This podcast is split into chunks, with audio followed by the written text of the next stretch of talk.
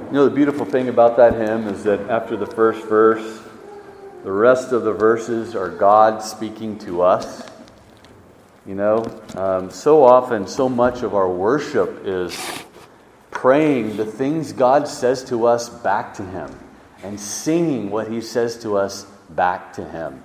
It's an indispensable and beautiful and encouraging, comforting aspect of worship. But to continue in our worship, worship is not just singing. Worship is not just the time before the sermon. Worship is also when we hear God's Word and we listen to its proclamation. And so if you will please take a Bible and turn with me to 1 Corinthians chapter 1 as we continue to worship God through His Word. We're continuing our series that we just started through the Epistle of 1 Corinthians. Last week I said, well, verses 1 through 3 are Paul's introduction to the epistle. And truth be known, the same could be said about this week's passage as well. Verses 4 through 9 kind of also is an introduction to this epistle. And so if you take the last 3 weeks together, today we conclude like basically the three-part introduction to this epistle.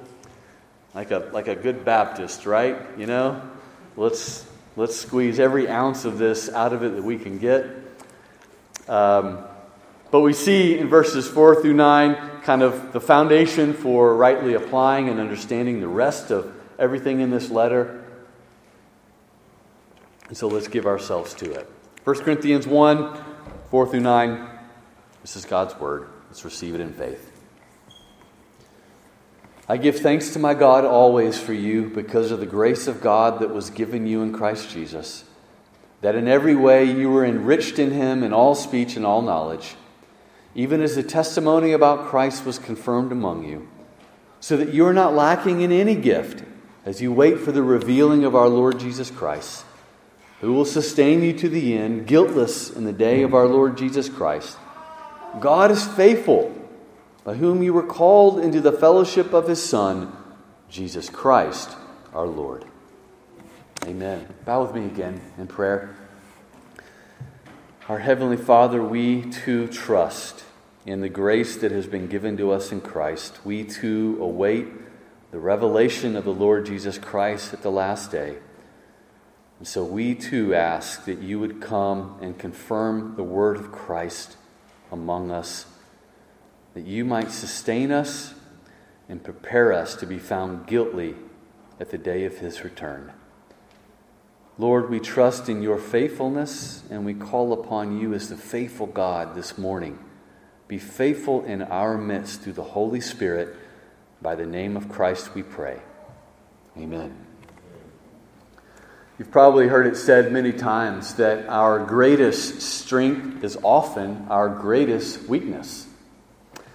I did some research on this phrase, and as far as I could tell, it originated with Shakespeare. But he said it quite slightly differently. Shakespeare wrote, "Your greatest strength begets your greatest weakness." In other words, Shakespeare is saying that as our strengths grow and they morph like a factory, they begin to produce things that become also our greatest weakness. The person who doesn't see this, doesn't recognize this as a common struggle in life, most likely will see their greatest strength eventually lead to their ruin. Well, this is kind of similar to how the Apostle Paul opens this epistle here to the church in Corinth. I want you to notice in verse 5, he thanks God that in every way they were enriched in all speech and all knowledge. When we read later on in this letter, and even when we read into 2 Corinthians, it is precisely their speech and their obsession with so-called knowledge that was causing so much sin and havoc in the church. Just think about how amazing this is then. That Paul thanks God for the very things that were being sinfully abused in the church. To me, it kind of sounds like complimenting an alcoholic on their amazing taste in fine wine, right? I said this a few weeks ago, but this isn't normally how we would confront sin and error, is it? Don't often when something good is being abused, don't we tend to skip over the good part? Because we're afraid of encouraging them to continue abusing it? Don't we often require total abstinence and we set up fences around the law of God in order that they won't abuse it instead of appreciating, acknowledging the good that's in it and how something good can be rightly used instead of wrongly used? When a believer is distorting the gifts and the good things that God has given them, don't we tend to always just focus on the negative and try to get them to stop? Right? It's better than not to have all speech and all knowledge rather than to use it sinfully, we might say. Well, here's where we can learn something from the Spirit of God writing through the Apostle Paul. Here we can learn from how Paul was a tremendously patient church leader. Probably because he was always well aware of his own sin and ignorance before the Damascus Road. But here we can learn as well, Paul was also a tremendous encourager. He illustrates time and time again what it means to bear all things, believe all things, hope all things, endure all things. And that's kind of the truth behind this idea that our greatest strength begets our greatest weakness. For to face our greatest weakness, we need the encouragement that not all is lost. We need the assurance that at least we have the fundamentals necessary in order to right the ship. We need the hope that, well, we started right, we're on the right path, even if we got sidetracked a little bit, we're still headed in the right direction. And that's what Paul is doing here with this opening thanksgiving. Of course, you can probably see Paul here is continuing to lay the theological groundwork upon which he will then begin to build the house, as it were. He will begin to then address all of the specific sins and problems in the church. You need a solid foundation first. He also seeks to lead to lay the practical groundwork as well. The practical in the sense of, I thank God for your giftedness. But later, let's talk about not taking those things too far. In all of this, Paul wants to assure them of his goodwill toward them. He wants to assure them of his ultimate hope for them. He doesn't want to punish them or force them to obey and comply at the point of a bayonet. He wants to assure them of his love for them. And he wants to call them to remember how they started so well so that they can get back on that path. And ultimately here, Paul doesn't write for himself or for his own desires or even to share his own opinions. It's clear from these verses that God is the focus of everything. God is the giver of grace. God as the one who gives spiritual gifts. God is the one who will preserve and keep them to the end. Brethren, this is incredibly helpful for us because Paul's words help us know how we too can be an encourager towards others, even when we're called to confront sin and error. But Paul's words also serve as encouragement to us for when we fall into sin, because this is how God deals with us as well. The Lord gives grace. The Lord gives gifts, even when we sometimes fall into sin and abuse them.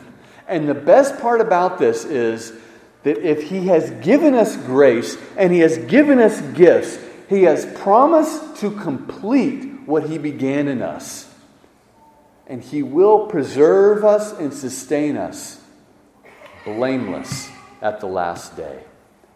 He will not abandon us in the end. And so, brethren, if He's given us gifts in our conversion and He's promised to sustain us to the end that we might be found blameless, won't He give us sustaining grace in the present? That's the message that we see here from this passage today. And that actually serves as our outline as well. Here, Paul seeks to encourage the church, even while they are far from what they should be. He seeks to encourage them by recalling the past, considering the future, as motivation and encouragement for the present. So let's look at these three aspects of this passage. And we'll begin first to think about how Paul encourages them by recalling God's work in the past. He begins by recalling God's work among them in the past. We see this in verses 4 through the first part of verse 7. But look again just at verse 4. I give thanks to my God always for you, because of the grace of God that was given you in Christ Jesus. Some have expressed astonishment that Paul gives thanks, given everything going on in this church. I don't need to relist all the horrific sin and immorality, chaos and division that was going on. Some have even suggested that Paul was insincere, that he's just trying to butter them up a little bit so he can drop the hammer a little bit later. But I think this fails to account just for how giving thanks is pleasing to God, but it's also a very practical way of manifesting our love and appreciation and affection for other people. Despite all the sins and problems going on in his church, Paul sees the evidence of true grace in their midst, and he doesn't overlook that. We can learn a lot from this just by following his example here. We can learn how we too are to be regular in giving thanks for the other believers in our life, even those who have fallen into sin, even those who have perhaps hurt us in many ways. We can learn here that we should never just always focus on the negative, on what needs to improve, on where they need to change, on how they need to repent. We're called to sincerely see and acknowledge and thank God for the positive as well. In fact, I'm reminded here even of when we're called to pray for those governing authorities over us, Paul includes with thanksgiving. We give thanks even when wicked men rule over us, because in some respect, it's not like it's impossible to find something good in their reign and in their rule, even if they just protect us from foreign armies. Thanksgiving is a regular part of the Christian life. It doesn't have to be something perfect in order to give thanks for it. And so, let us acknowledge the good here. In fact, I would even take it a step further and say, this is often an indicator of whether you really love someone. Love sees the good in people. Love fights and strives and strains to seek and define and appreciate the good in people, even if the bad outweighs it. Love gives thanks for the good in people, even if it's seemingly small and insignificant. And brethren, love is the necessary prerequisite if you have any hope for leading people to change. You'll never change anyone without loving them first. You're not going to change anyone by giving them the law and telling them what they need to do, by telling them where they need to shape up, by informing them of where they're falling short. That doesn't change anybody, even if the law is necessary at times. Love is a prerequisite for the change of anyone that we seek to change in accordance for true spiritual good in the gospel. And that's how we're called to relate to people around us. That's what Paul manifests here. His love for them long before he even utters one word of correction. Know that I love you and I see the good in you. But what exactly does he give thanks for? I want you to notice he starts broad, but then he narrows his focus. He starts broad in verse 4 by being thankful for the grace of God that was given them in Christ Jesus. This is, of course, speaking of their conversion. Yes, they're not what they should be. They've fallen off track, but praise God, they are united to Christ in faith. And the existence of this genuine faith far outweighs any disappointment he has with them. Again, informing us how we should relate to other people, other believers who frustrate and discourage and hurt us. Let us see their faith as far outweighing any negative in them. But then he narrows his focus to the spiritual gifts. Look at verse 5 through the first part of verse 7. that in every way you were enriched in him in all speech and all knowledge, even as the testimony of Christ was confirmed among you, so that you are not lacking in any gift. I am thankful that you are enriched in Christ. What a beautiful expression here, that in Christ we are rich. The gifts and graces of the Holy Spirit are the most valuable and precious riches in this world. It's treasure in heaven. It's treasure and inheritance that we will never lose. But what exactly are the concrete expressions of that here? They are enriched in every way, in all sorts of ways. They are enriched with all speech and all knowledge. All speech refers to the ability to articulate the truth about God for His glory and for the good of others. That means in Corinth there were many gifts of teaching and preaching. Of course, we know there was also prophecy and tongues at that time. All speech would also refer to just bearing witness, evangelism, speaking the truth in love, counseling. And we know it's coupled here with all knowledge, like it's not just enough to have a golden tongue, to be fluent, smooth talk, but you got to have something worth saying as well. So it includes all knowledge. This refers to their understanding of biblical truth, the illumination of the Holy Spirit, insight into things of God, insight into the mystery of the gospel, His will. So all speech and all knowledge, he's saying this church was particularly gifted in comprehending biblical truth and communicating it in various ways. There was a strong teaching and preaching and counseling and biblical wisdom ministry contingent within the church.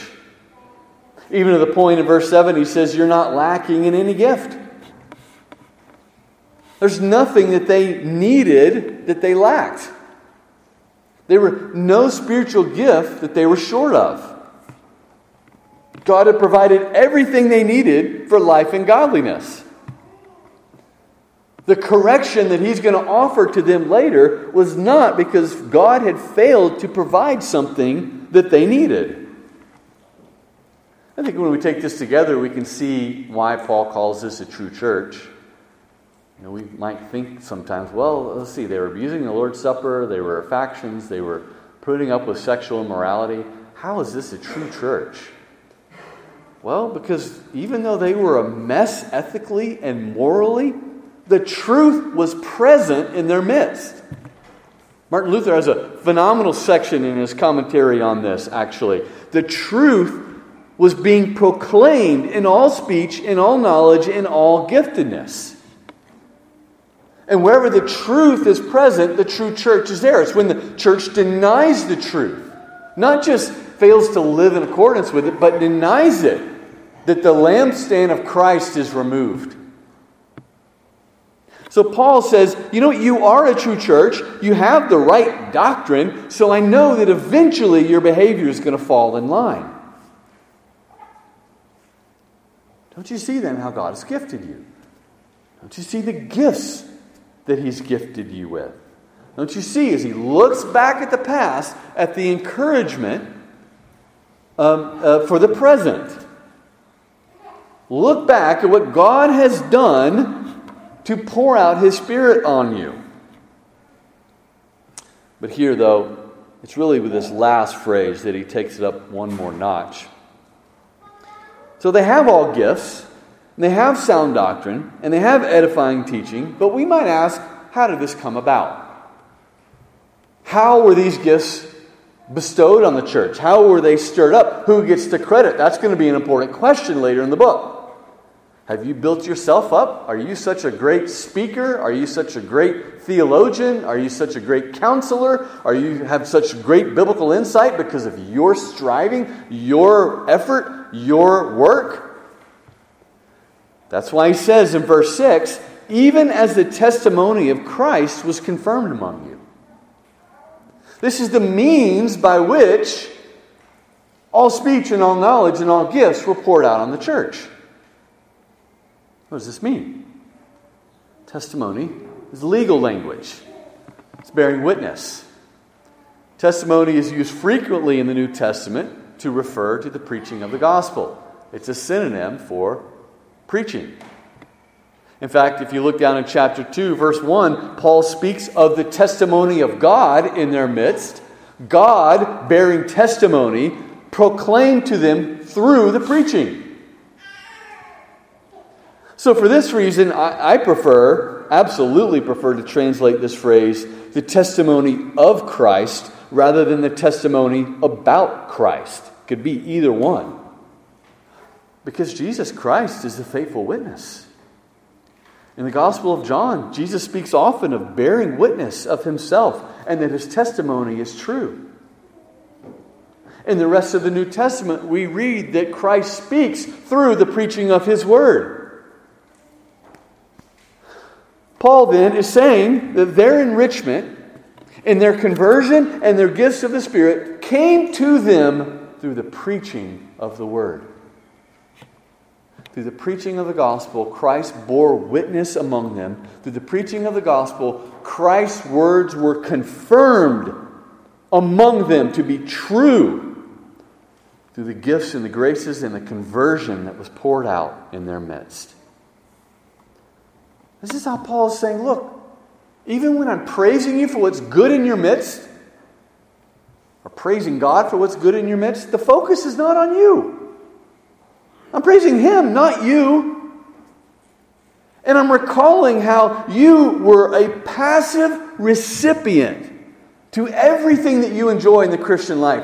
God in Christ changed your life. He invaded your world. He gave you all your wisdom, all your insight, all your speaking and knowledge gifts freely of His grace. And you can take credit for none of it. He wants them to see that through the ordinary and simple preaching of the word, the gospel flourishes. You need to see that the ordinary preaching of the word is far more important than tongues and prophecies and everything else going on in the church. See how God has blessed you. So he looks back. Look at what God has done as a means for having a God-centered perspective on all things. And brothers and sisters, that should be an encouragement to us as well. To look back at your own life. How were you brought to faith in Christ? Look at the mercy that He has shown you. How has God poured out His Spirit upon our church? How has He blessed you according to free grace? This is how we have a God-centered, Christ-centered perspective on all things. Every good and perfect gift comes down from the Father above. Every promise of God is yes and amen in Christ. He alone has given us everything needed for life and godliness. And it all comes through the simple and ordinary ministry of the Word, this message of the cross that is the power of God into salvation.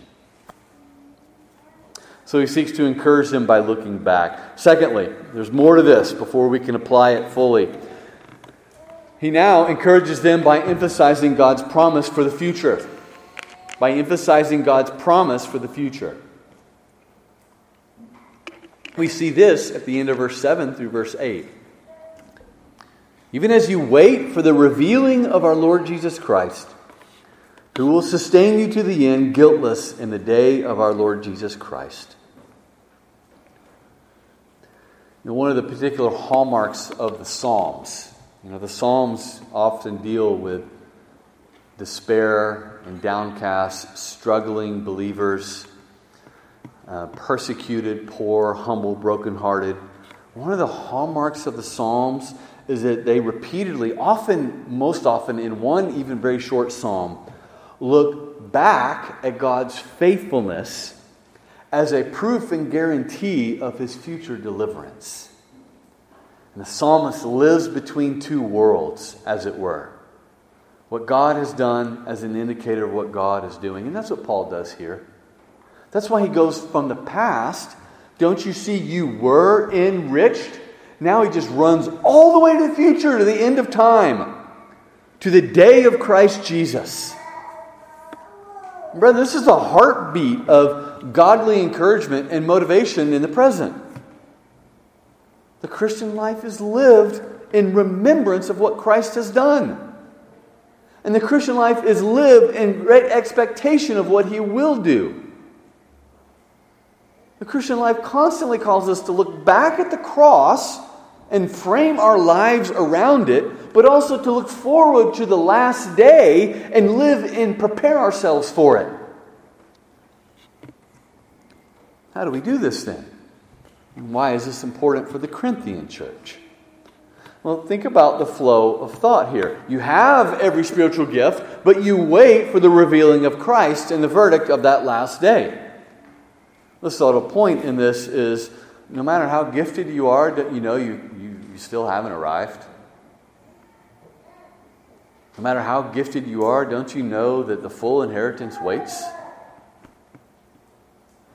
Don't you know that the gifts you have are but the first fruits? They're but the foretaste of what ultimately is to come. Don't you know there's a greater knowledge to come? That's where he's going to go later in the book, when we will see the Lord face to face. Right now we see through a glass dimly. Don't you know that this knowledge that you have is but in part, and it awaits the full revelation?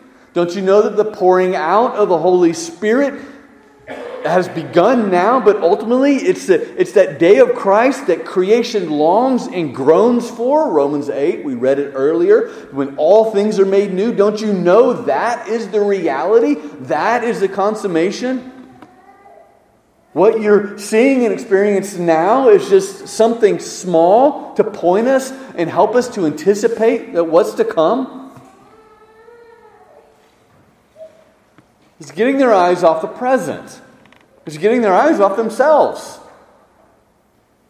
And exactly what is to come, it's beautiful, this phrase here, that God will sustain us and find us guiltless in the day of the Lord Jesus Christ. I'm going to take another quibble here with the ESV. I apologize. I've been to seminary. I'm sorry. That's a joke. I don't like the ESV here. It translates this word sustain. Who will sustain you to the end? Well, I don't like this because this is the same Greek word that's used in verse 6. Confirmed among you. And the ESV you miss the parallel, the intentional parallel that Paul is drawing here. He's saying that through the preaching and the pouring out of the gifts of the Spirit, the testimony of Christ was confirmed among you, and the revealing of Jesus Christ, He will confirm you to the end. It's a play on words, but it's more importantly a beautiful kind of bookend of the Christian life. One is a proof of the other. The fact that you have faith and the gifts of the Spirit now are the proof that He will find you blameless at the end, is basically what Paul is saying. And isn't that our hope and encouragement? Our confidence that at the last day God will find us blameless when we stand before the judge of all the earth? The proof of that is whether He's given you saving faith right now. The proof that you will be found blameless is in the gift and dwelling of the Holy Spirit right now. How is that Holy Spirit manifested? Chiefly in professing faith in Christ, but also in the fact that you're sorry over your sin and you can't live with it. Also in the fact that you strive, the flesh wars against the Spirit. You're not passive. You don't just give yourself to the things of this world. It's proof in the fact that no matter how small or how insignificant, your love of Christ and others is growing in some respect. Right? That you're learning to put off sin and live to righteousness. That you love being around the people of God and the Word of God. This is the proof that the Holy Spirit indwells you. And if the Holy Spirit indwells you, you have a guarantee that you will be found blameless at the last day. You have a guarantee that Christ will sustain you to the last day. Don't you know that the Holy Spirit is the agent of new creation? Romans 8 again. That's why we read it earlier. The Holy Spirit is the agent of new creation. If He has given you faith and the knowledge of God, the Holy Spirit has been poured out on you, and that work of new creation has begun in you. It's already begun. You don't wait for that last day for new creation to begin. It's already started in you right now. You are beginning to be made new, and that process will continue for all of eternity. Of course, guiltless on the day of Christ Jesus, or blameless. This is legal language. It means free of reproach. It means free of accusation, free of condemnation. There's no sin. There's no apostasy. There's no uncleanness that can be brought against you. Think about that. Think about your sin this past week. How can God find you guiltless in the day of Christ Jesus? Because you're guilty, trust me. This is legal language. It's forensic. It's forensic justification by faith described in different words, because at the last day, if you are in Christ, God will find you guiltless in the day of Christ, not because of your virtue, not because of your righteousness, not because of your efforts, your behavior, your striving. He will find you guiltless by the virtue of the blameless and guiltless Lord Jesus Christ. His obedience and His blood given, imputed to you, given to you as a gift received by faith, and it will cover all of your sins. That's the only way we can stand before a divine judge. That's the only way we will be found guiltless in the day of Christ, is if we are in Him. Should be obvious considering how the rest of the epistle, literally from verse 10 through the next 16 chapters, Paul is going to indict them for their sin. How can he say they're going to be guiltless? How can he say? Because it's not based on them. It's based upon Christ and their receiving Him by faith. So the point here then is that we know the divine verdict uttered then because the Holy Spirit has brought this verdict into our age, into this day, and He's announced it over you now. That was announced over you in your baptism. The verdict of blameless. As you were baptized, as you cling to Christ by faith, that is the evidence of the Holy Spirit and the new creation. You have no reason to doubt or wonder what that last verdict will be, because you've already heard it.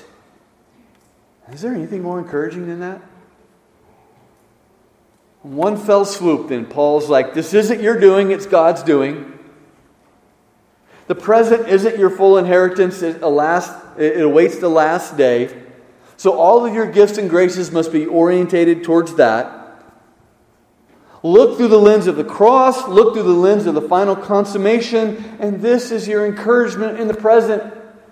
To take heart, to not despair, to press on, to forsake sin, to pursue righteousness. Look to the beginning, look to the end. Offer yourself joyfully as a living sacrifice. Well, that's exactly how Paul concludes here in verse 9. Third and finally, he encourages the church with his God's work in the past and God's promise for the future, but now, thirdly, God's sustaining grace in the present. God's sustaining grace in the present. Again, I'm just going to point out the obvious. It should go without saying. All the focus here has been on God. God's work in the past, God's promise for the future, God's pouring out of gifts and graces, God sustaining, God confirming, God revealing, God everything. Is it any wonder then that he finally talks about the present, that God's the actor there as well? That's why he begins verse 9 by saying God is faithful. God is faithful. Corinthians, don't you know that my hope for you, my confidence for you is not based upon you? your repentance, your getting your act together, you shaping up as a church, you obeying my words, you persevering to the end, you resolving to stand firm. My hope for you, my confidence for you is not in your giftedness just because you know the gospel and are eloquent in proclaiming it. It is not in your usefulness for Christ's kingdom. It is not in your strength and in your resolve. My hope for you is because God is faithful. He is immutable. He is unchanging. He can be entirely depended upon and trusted, and He will sustain you to the end. How easy it is to get bogged down in the present with our failures and our sins and our struggles. How easy it is to let those things color our perspective, our entire perspective. How easy it is to lose sight of God in this all, whether we're talking about our sin and failures or the failures and sins of others. That's why we need to be reorientated this morning to God and His faithfulness. We need to see this God who swears by His own name and will not change. The Lord Jesus Christ, who is the same yesterday, today, and forever. The one who is the author and the finisher of our salvation. The one who has said, the work that I have begun, I will bring it to completion at the day of Christ Jesus. The God who says, my gifts and my calling are irrevocable.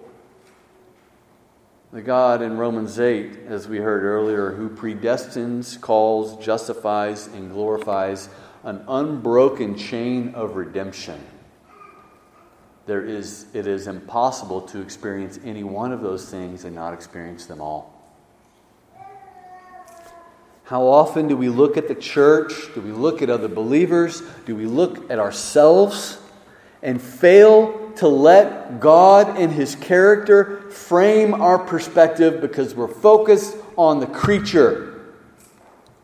Paul is fixated upon God, even in the face of a disorderly and sinful church.